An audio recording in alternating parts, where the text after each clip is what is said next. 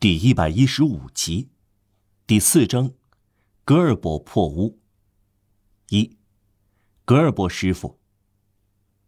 40年前，大胆闯入老年妇救院的偏僻地区的孤独散步者，从大马路一直走到意大利城门，来到可以说巴黎消失的地方。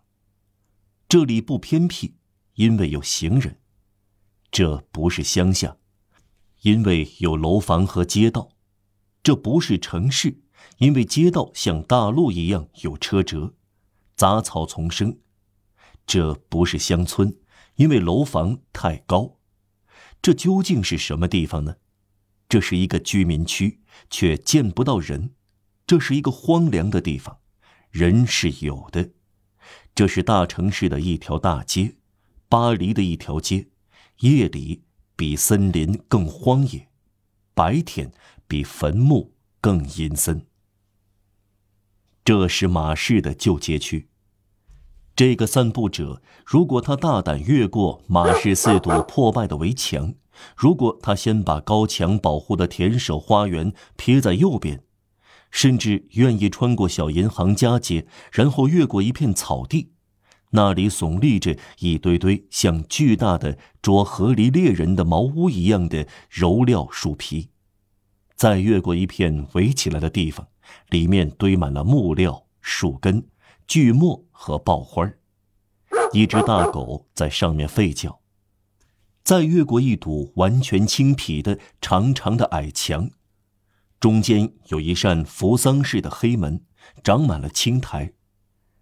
春天开满了花儿。再越过最偏僻的地方，一座可怕的旧建筑，上书大字禁止张贴。这个大胆的散步者便来到圣米歇尔葡萄园街的拐角，这是鲜为人知的地方。在一座工厂旁边，两座花园的围墙之间，当时可以看到一幢破屋。乍一看，它像茅屋一样小，实际上像教堂一样大。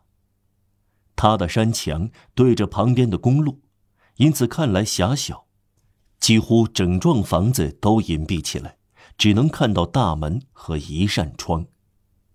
这幢破屋只有2层。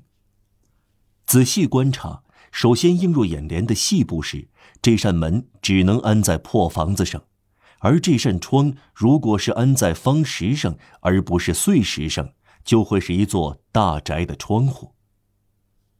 屋门是用几块重铸的木板和劈柴一样未曾抱方正的横木胡乱拼接起来的，它直接开向一道级梯很高的笔直楼梯，踏级满是泥浆、石灰和尘土，同门一样宽。从街上看，它像梯子一样直升上去，消失在2堵墙的阴影中。这扇门上开凿的丑陋门洞上方用一块窄木板遮住，中间锯出一个3角形的小孔，当门关上时用作天窗和气窗。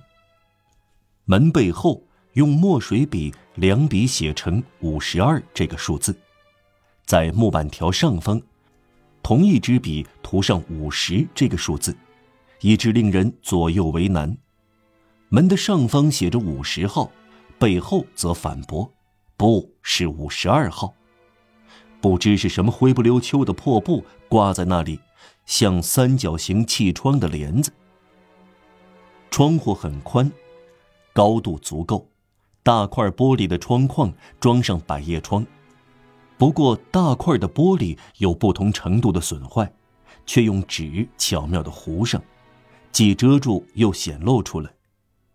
百叶窗支离破碎，拆掉了一些，与其说保护居住者，还不如说威胁着行人。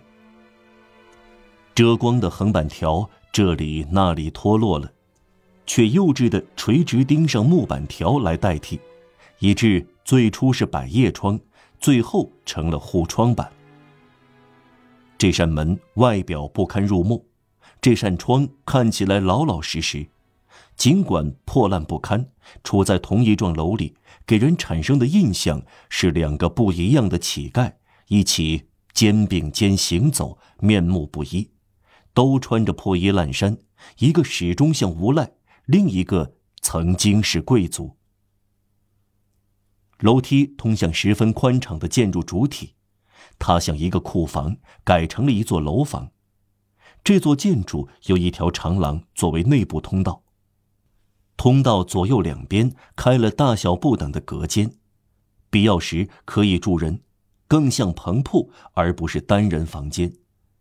这些房间朝附近的空地取光，一切都显得昏暗、难看、苍白、忧郁，有坟墓气息。